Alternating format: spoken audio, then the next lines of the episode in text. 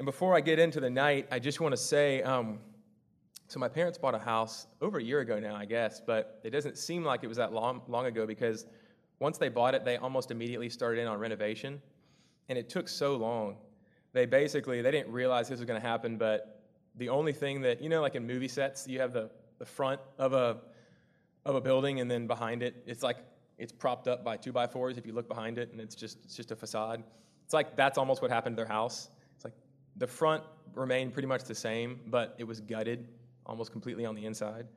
And it's been totally renovated, and hopefully um, they can have us over at some point for, for a meal or for coffee or for dessert. They're always doing that sort of thing, and that's why they did it to have people into their home. And so maybe you can see it one day soon, but it's totally different house.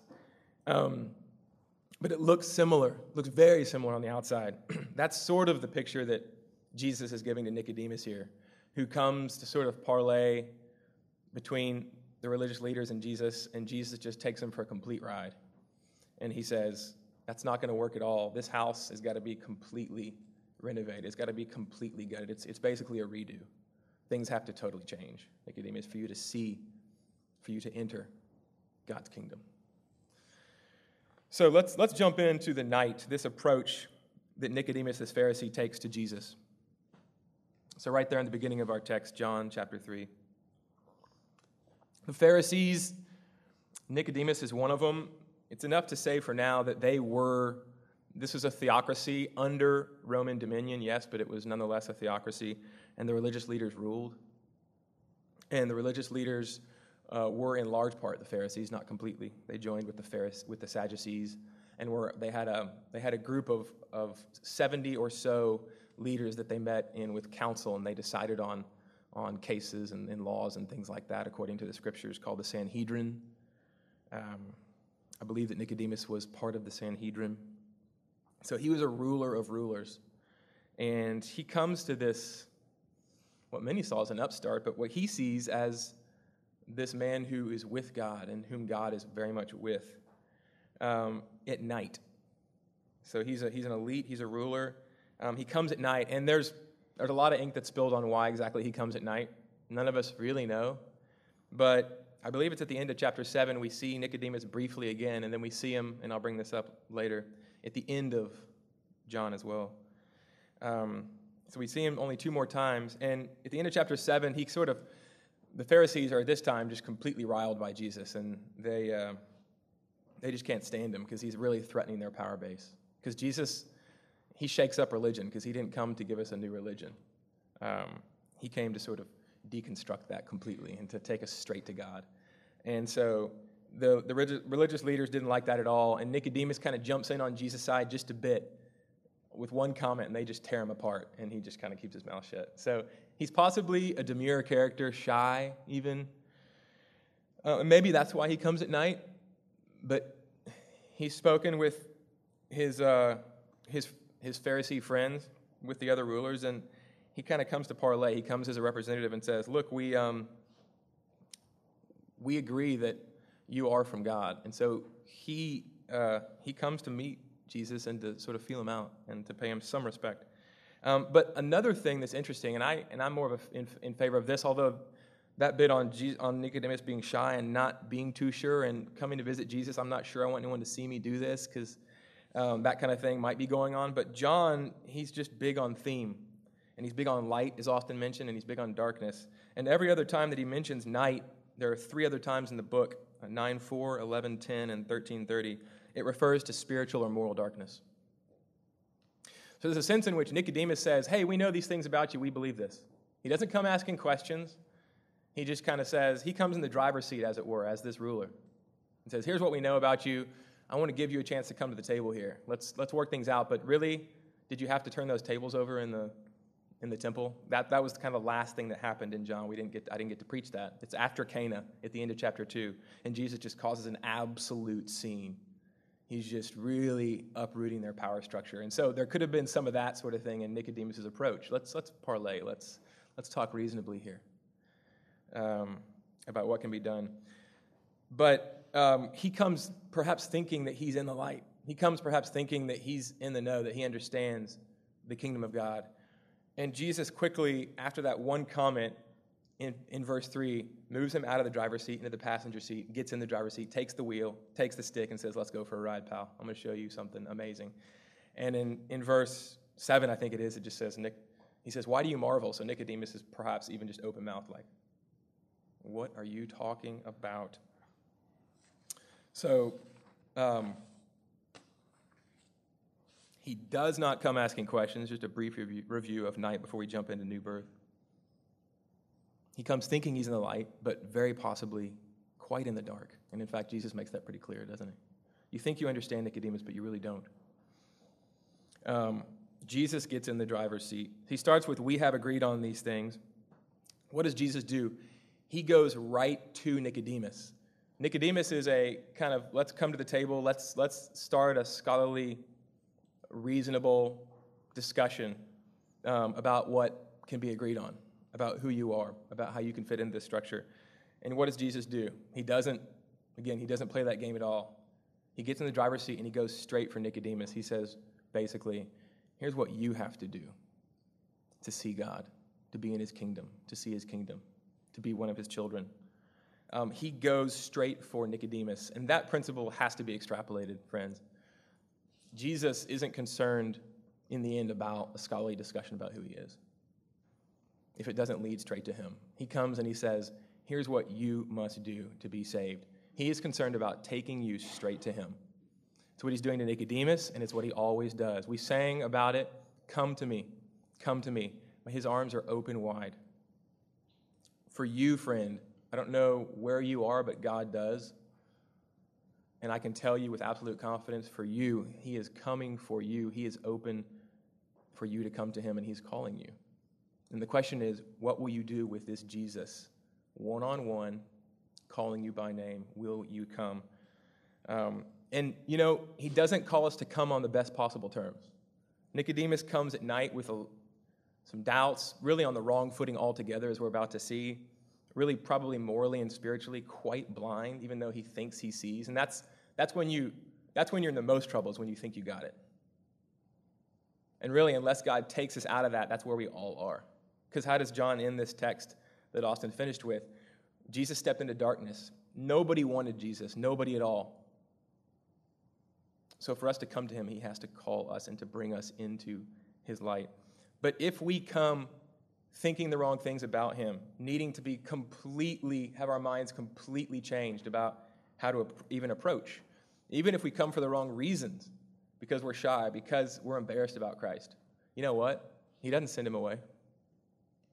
He sits down with him. Jesus is humble and he says, Come, I'm going to show you who I am. I'm going to show you how to come to God. He comes all the way down from heaven to receive us, friends. So wherever you are, Jesus will receive you just as you are. Just as you are. Okay, that's the night. So the new birth. Let's, let's look at the next snapshot, the new birth, verse 3. Again, an overly familiar image.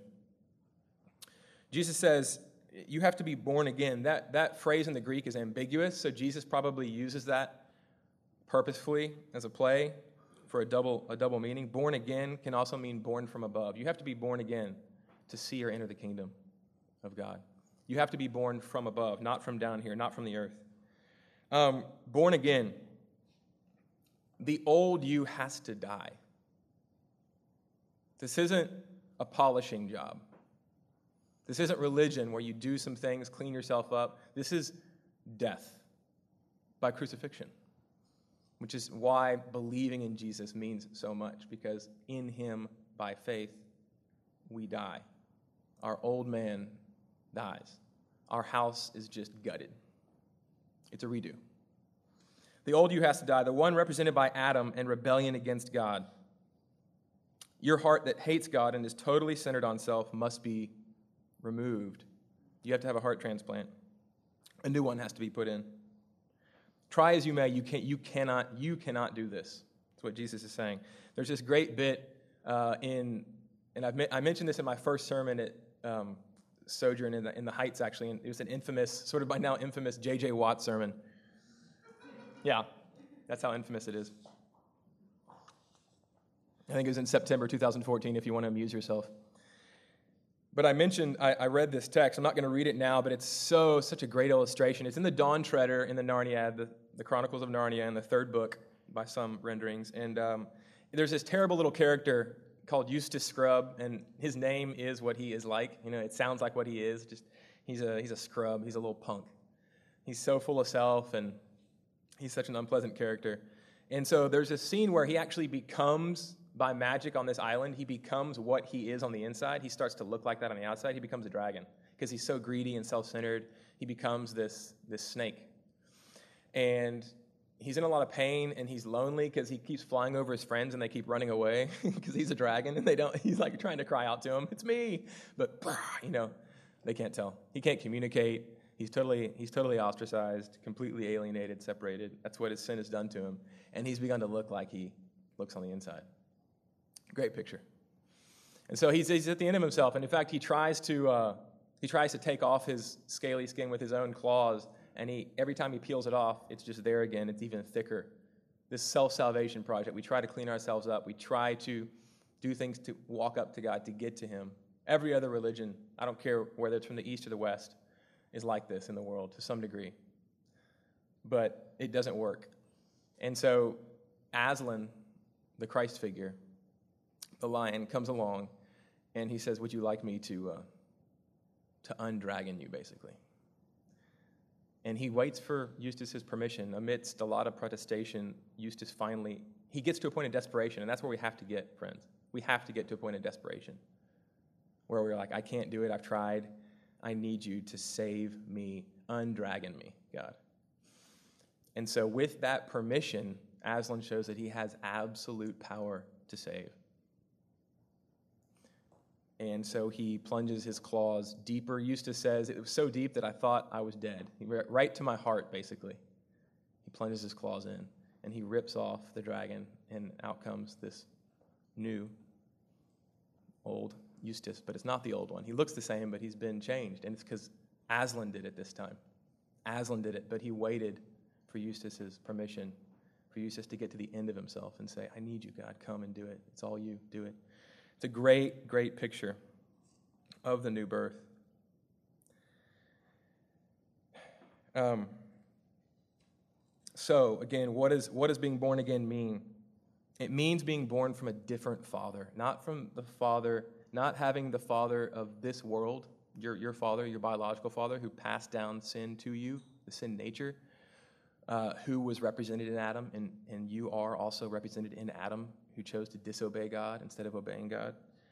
Not to have your father on earth as father anymore first, but to have a new father, a father from above, a father in heaven. And Jesus, as his only son, came to give us that right to be called sons of God. So that's what he's starting to talk about with Nicodemus, and Nicodemus is just his head spinning, right? Nick, Nick, you cannot, I'm going to say Nick. We have a Nick in here, so he's going to think I'm talking to him, and I am talking to him. Nick uh, cannot see the kingdom of God um, new birth gives you new eyes, new senses. You can see things that were there all along, but your, but your old eyes couldn't see them. Okay? So, um, again, Lewis has a great, I'm not going to talk anything about it really, but just reference it. If you haven't read Till We Have Faces, he wrote it toward the end of his life, C.S. Lewis. Mark it down. It was one of his favorite books, that and Perelandra, which is the second book in the Space Trilogy, two of my favorites also. It's a myth, a Greek myth retold, Till We Have Faces. There's a great picture of the person who has been reborn being able to see what is real, but what, I mean, what is there, but what the person who is old, in the old man, in the flesh, cannot, just cannot see. It's a wonderful scene between two sisters. Um, but I'd thought of a sim- even a simpler, perhaps not as effective, just illustration of a radio. So, I mean, there are radio waves and other sorts of waves now. I mean, hundreds of types of waves going all around us. Radio waves, but we can't, it's meaningless to us unless we have a transistor that can tap into that frequency. And once we tap into those invisible but real waves that are all around us right now, all of a sudden we can we can grab hold of that very real sound and thing. And that's what Jesus is saying here is that you can't you, I give you the transistor you need to tap into what's there all around you, the kingdom of God, but it's invisible. You can't see it and you cannot enter it. unless you're born again. And that comes through me. And then he gets into this bit um, here where he says, Unless one is born of water and spirit, he cannot enter the kingdom of God. What, what does that mean? Unless, uh, what do we do with born of water and spirit? Um, I think that I think that what it's touching on, and it's too profound to be able to unpack here, but is the idea that it's water, the water of the blood of Jesus Christ, faith in what he's done for us, is the only thing that can cleanse us from sin, which is what baptism represents, isn't it? When we're, we go down into the water, the old man dies with Christ on the cross. He represents us. So the water, and in the Old Testament, the water was an image almost always of, in the Levitical priesthood, of, of, of the purification of sin, an external representative of what ought to happen on the inside. And of course, that water doesn't do anything, but Jesus comes along and says, I'm going to give you that water. I'm going to clean you from sin. But it's not enough just to be cleansed from sin. A lot of times when we talk about salvation that Christ brings, we talk about this aspect of his salvation, and that's it. We stop there. But Christ came to bring us more than just being cleaned from our sin. In a sense, that's like the dead, uh, the, the dead man being clean from sin, but he's not alive yet. That doesn't do us a lot of good. What Jesus says is, you must be born of water and spirit. Cleaned, we are breathed into by the breath of God. As, does that, does that recollect anything? As Adam was. In Genesis 2 7, what happened? God made Adam from the dust of the earth with his own hands, and then he breathed into him his own breath. Breath and spirit are the same word in the Hebrew, his ruach. He breathed his spirit or his breath into him, and he became a living being, didn't he? Pre sin, no sin, he's totally clean, but he's not alive. He's not a, a living image bearer of the living God in relationship until God breathes his own spirit into him. And that's what Jesus is saying here. I've come to clean you of all of your sin. I do the work, you trust in me. And I've come to give you the very Spirit of God to bring you from death to life. And that, my friends, is a seal of salvation that will never be taken from you. It is something God does, and when God does it, through no good of your own, it cannot be taken away. And that is reassuring. So when, uh, when Jesus mentions this, it's almost certainly, I mean, Nicodemus probably had the Old Testament. He certainly knew the whole Old Testament. He probably had large chunks of it memorized, if not the whole thing. The Pharisees were famous for that. And so he was definitely familiar with texts like Ezekiel 36, which was read as our Old Testament text this morning that talks about, has this sort of language of, of new birth and water um, and spirit. And it's no accident that the text that Jesus was alluding to, at the very least, in Ezekiel 36, what's the next chapter in Ezekiel? If you know your Ezekiel, if you know your major prophets, um, you, you know, if you don't know the chapter, it's okay, you know the event. It's the dry bones. Ezekiel 37, the very next chapter is the valley of dry bones, where, as, as many of you know, God takes Ezekiel on the mountaintop, I guess, and he gives him a vision of a valley beneath him of dry bones, just bones, bone, graveyard. And he says, What do you see? And he tells him, and he says, I'm going to make these bones live. And he puts skin on them, and he puts flesh, he puts flesh on them, he puts life into them, and he makes them living beings. And that is a picture of what Messiah is going to come and going to do. And Jesus is saying, I'm that man. I'm the fulfillment of that prophecy. I'm surprised you don't know this, Nicodemus. You call yourself a teacher of Israel? And Jesus is doing this to the Pharisees all the time, and it just ticks him off like no other.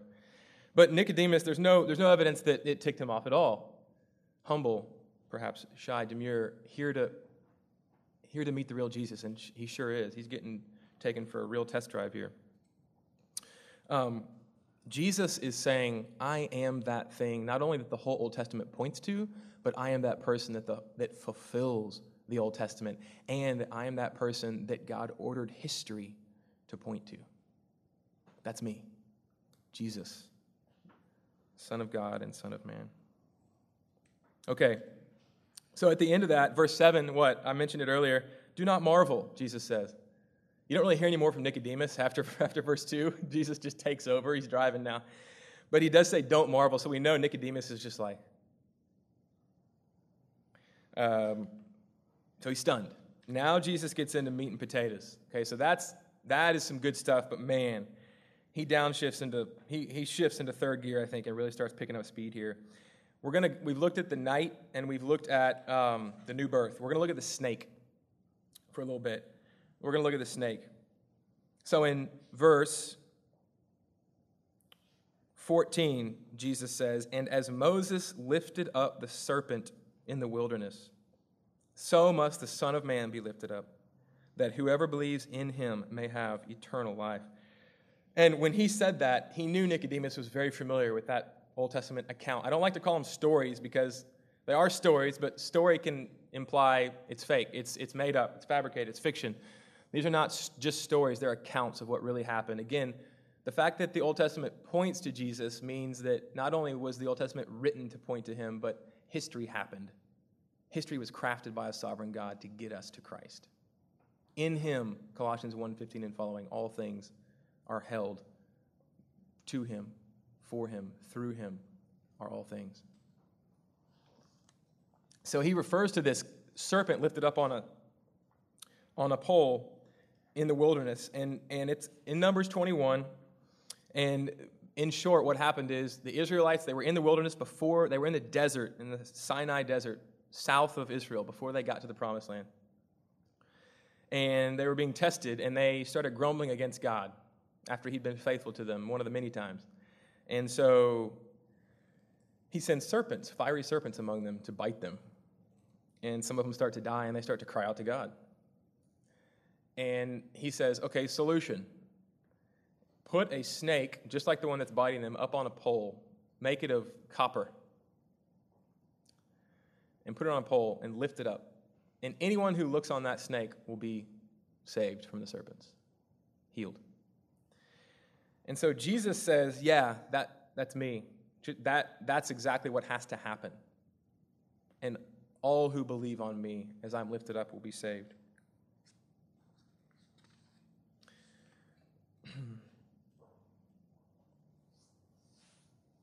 So let's look at that a little more deeply, okay? Let's spend a little bit of time looking at some of those. Let's do a little exegesis. What happens in that, in that account? What does God tell Moses? Have the people, in, in the ancient Near East, the snake was accursed. You know, Genesis 3, the very beginning of the Bible, really. Um, the beginning of the fall. The serpent tempts Adam and Eve to sin, to disobey God, and that's exactly what they do. And what, is, what does God say to the serpent? Starting in verse 14 of chapter 3. He says, of Genesis, he says, Cursed are you, on your belly you shall go. And really, the serpent represents Satan and his host. Um, but still, every time we see a serpent, we're reminded of that curse and of the curse that captivates all of creation. And all creation is waiting for us, the sons of men, to be redeemed, that it might be also brought into the glory that we have in Christ. So, the serpent is cursed, and in, in the, in the Israeli Jewish community, it, was, it, was, it carried the curse. And so God says, Lift up the cursed thing and look on it, and you will be saved. Counterintuitive. Um, look on that which is cursed for you, and the curse will be removed from you. Um, look outside of yourself. Don't look inside. There's no self salvation project here. Don't do anything. Don't scrub yourself up. Just look. I'm going to provide something completely completely outside of you in any of your efforts. Look outside of it and up to it, and you will be saved. Look to this cursed thing. That, that just doesn't seem to make a lot of sense. It takes faith in God's word. Okay, He's told me to do it, I'm going to do it. To be saved. Obedience to God's word. And what is God's word to us? Look to Jesus. Cursed for you, lifted up on a pole and you will be saved. It's foolishness to the world, but it is the power of God for salvation.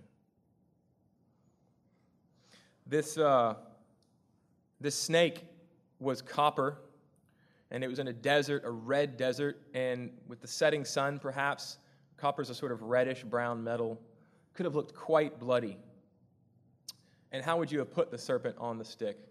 Well, I always thought of it without thinking too much. I just assumed, oh, wrap it around, sort of down the pole. But if you're going to make it of copper, it'd be awfully hard to wrap a serpent. I think I thought of that because that's the sort of medical image, you know, of a serpent wrapped around the, um, the pole. But really, it would have been a lot easier just to make a straight snake and hang it crossways, perpendicular, up on this pole. And so, what there's a good chance that what people were looking at to be saved was this cross in the wilderness that had become so by because of our sin. The earth was made a garden, and our sin has made of it an absolute desert, a howling waste. In this howling waste, a cross with a cursed object on it that looked bloody.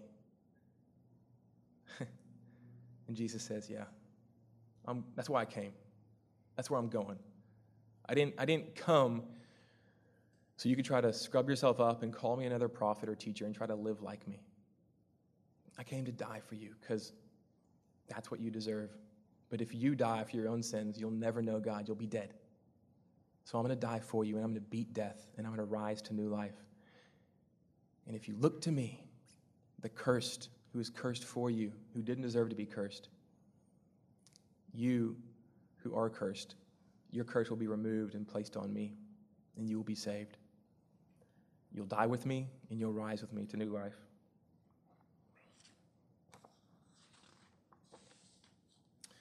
Verse 16, that famous, wonderful verse. He goes right from that snake bit into this For God so loved the world. Or, For God loved the world in this way. How much does God love us? this much. He gave us his only and precious and perfectly loved and perfect Son to be crucified so that we could be saved and made whole. For God loves the world in this way, if you want to take it that way.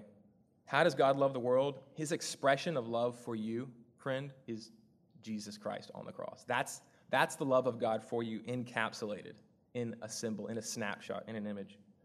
In the face of Jesus, Again, I say this all the time. In the face of Jesus Christ, we see the heart of God the Father.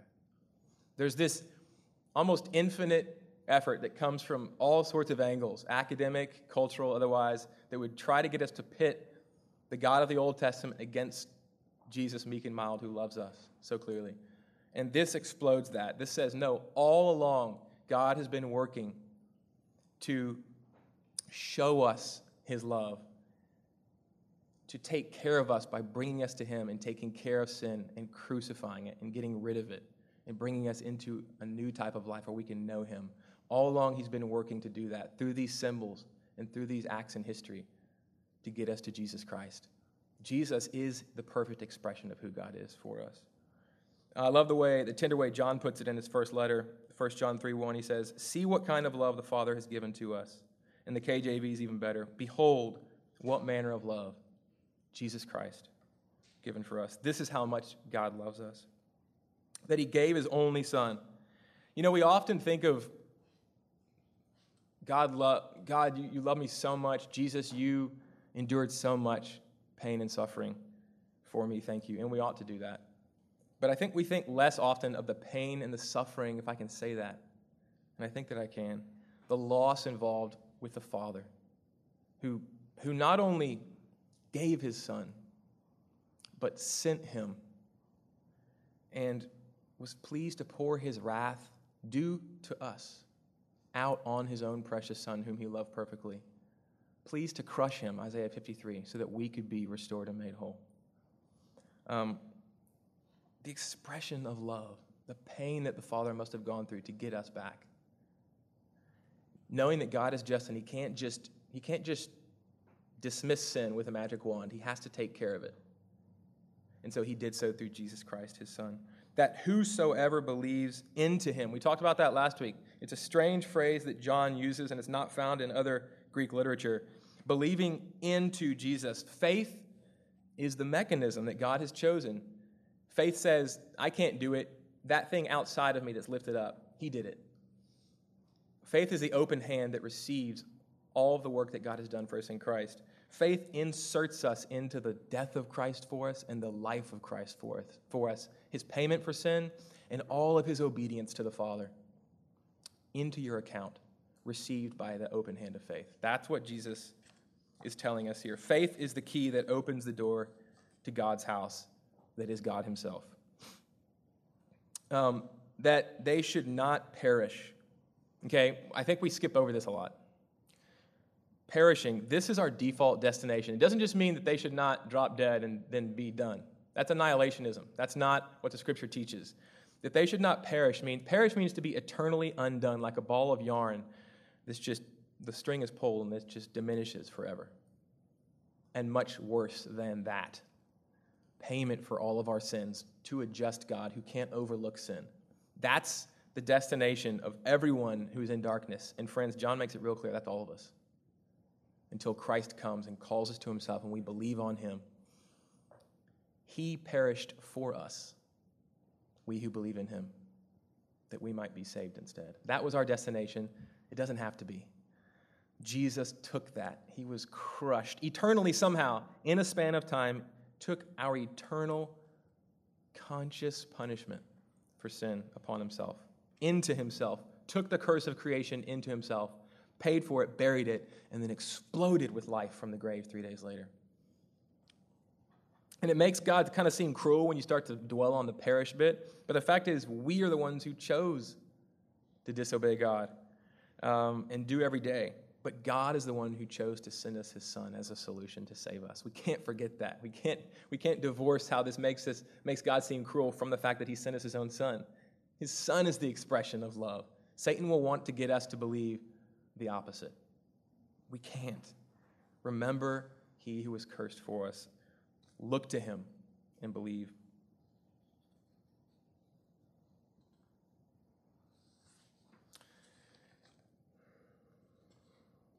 I'm going to skip that.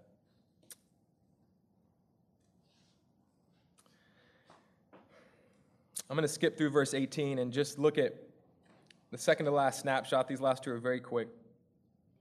That was the snake. We spent by far the longest on it. I want to look at the house, okay? And then the thief, and we're done very quickly. Back to my parents' house. Already mentioned it. Similar we look at the house now. So similar, switching from the snake, totally gutted their house, totally renovated. It's completely new on the inside, but it looks really similar on the outside. But if you look at it with a careful eye, and you'd seen it before, you can notice a difference. And the difference is basically the windows. The windows are new, and looking into them, you can see, if you're careful, the renovation. You can see the newness on the inside. And I think that's an apt illustration. Not perfect, but man, someone who's new, a new creation in Christ. On the outside, very similar. But Proverbs tells us that the eyes are the window to the soul. And if you look at someone's eyes as someone who's been born again, not by your own work, but by the work, the finished work of Jesus Christ and his sacrifice and his life for you, man, you can see the life, the light of God, of the Holy Spirit of the living God, taking up residence inside of them through those windows. You can see the renovation. Christianity is not a religion, it is a reborn person. It is a totally supernatural act of God from above.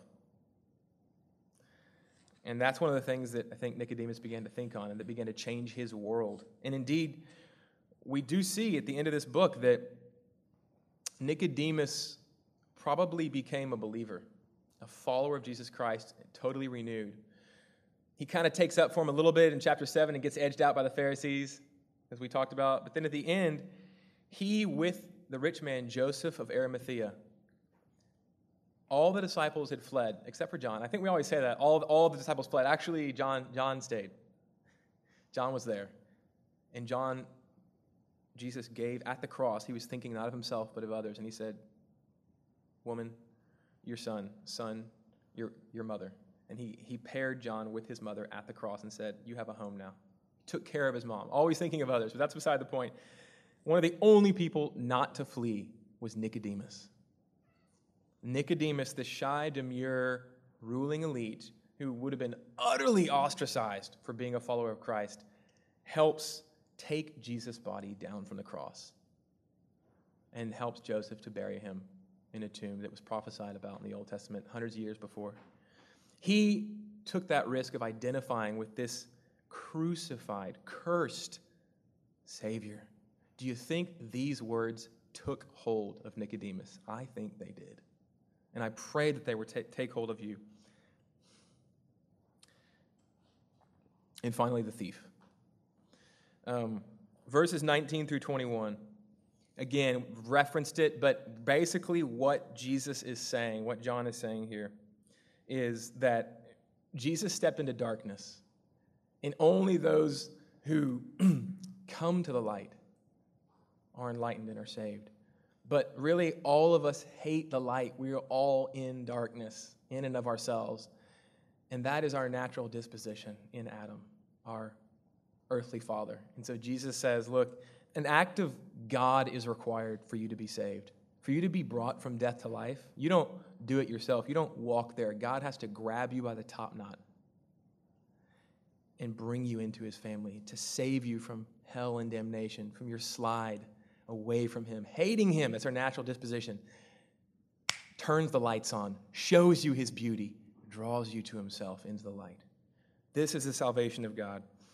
And it's something that every act, we are an Acts 29 church, um, the whole Sojourn Network is. And that means a lot of things. It means that we're committed to church planting uh, among them. We don't, we're not committed to, you know, if in a year we have, we're packed to the gills, people sitting in the windows and up on the basketball goal and wherever else, and under Abraham Lincoln and, and uh, Washington over here and up on this, whatever. If we just packed out, we're not just going to get a building and a bigger building and we want to plant. We want to be raising up leaders and planting in the area that God has called us to and have those churches plant.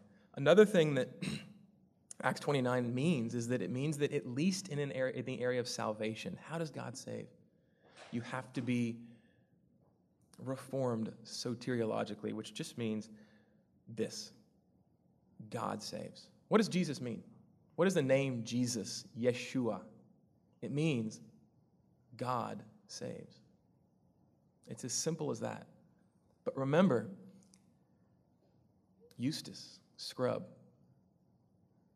Can I? Are you ready? Are you desperate enough? Are you at the end of yourself? Are you ready for me to plunge my claws into to make you new? To release you from your slavery? I can do it. I have all the power. Only I can do it. You can't help. You've tried it. Self salvation project will not work. Not even 1%. Not even 1%. Are you ready? Yeah. God saves. God does it. God alone. And He does it through Jesus Christ. All the work necessary for your salvation. And what comes from that, friends? Can we just live however we want afterwards? Romans 6? May it never be. What comes from that is new life. New life that looks like the life of Christ, that looks like the life of the Father. That's how we can tell if we are His. And that is so important. So it humbles us to the dust. This was not of me but it lifts us to the stars or to the heavens, to steal a phrase from Keller. It's not of me, but it was for me. That's how much God loves me. So, why, why the thief? Why did I bring up that snapshot and then we're finished? Tim Keller, again, he's featured in this sermon quite a bit. He tells this great story. It's just a, an illustration, it's not true. Two would be thieves they go to steal something. They do steal something. They're running away, and there's a fence, and they jump the fence, and the cops are after them, and one of them gets grabbed going over the fence. Both of them do. Sorry. One of them gets away, though, but his shirt's torn. So he kind of has this reminder like, if in 20 years he forgets and thinks, oh, maybe that was just a bad dream. I don't know. Remember that torn shirt? You were there. You barely got away. The other one, though, same deed, same sprint, for some reason, he gets caught and they, his shirt doesn't tear, pulled down. Prison for life or for 20 years, changes him forever, totally different trajectory. The other guy goes on to be a normal citizen. What's the difference? One guy's shirt tore. Nothing in here is different if you don't see your life as a saved, if indeed you have come to Christ and been washed of your sins and breathed into by the Spirit of God and freed from death and sin and hell and given a disposition that loves God and is secure forever, if you don't see that, if you don't see yourself as completely on equal footing with that person who is headed to hell and lost and consumed by their sin, you don't get the gospel. That is a humbling thing. And when we get that, when we get that, that thief picture that Christ is putting forward here, he did it all. He was lifted up for us. All we have to do is look to him and be saved. When we get that, guess what? Another one of our values, we pursue P. They're all, they're all P's, so I can remember them. we pursue the outsider. It propels us. That humble heart of gratitude, it propels us out to go preach the gospel in our work, in the way we work, in the way we love, in the way we literally articulate the good news of Jesus Christ to others because we don't deserve it. My shirt tore, man. Come on, get some. If we're proud and if we think I had something to do with this, then guess what? We're not going to tell anyone. We, pride keeps us in. And that's the gospel. And that's the gospel of John in the third chapter, this wonderful text that I just kind of hit the tip of the iceberg on, but it's a glorious one. Let me, let me pray for us, and then we'll celebrate communion together, friends.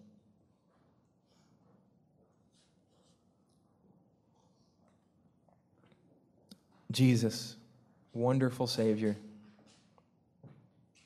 you were lifted up. You told us that as the serpent was lifted up in the desert, so must the Son of Man be. Verb of compulsion. You had to. You had to be lifted up. It's why you came. Everything you did from the beginning of John and really from before the beginning of time was focused on coming and living for us and dying for us and rising for us. And for us, you reign and intercede now. And for us, you will return. We, by faith, trust in you, and we are represented by you with the Father, and we are secure. And for those of us who haven't made that decision yet, Lord, I pray this would be a safe place for them to inquire, like Nicodemus did, to be loved, to be embraced, that we would be a place where people belong before they have to believe, and certainly before they have to behave. We are a bunch of sinners that you have saved, and we love you. We thank you for being lifted up and cursed so that we could be made whole and brought to the Father. In Jesus' name, amen.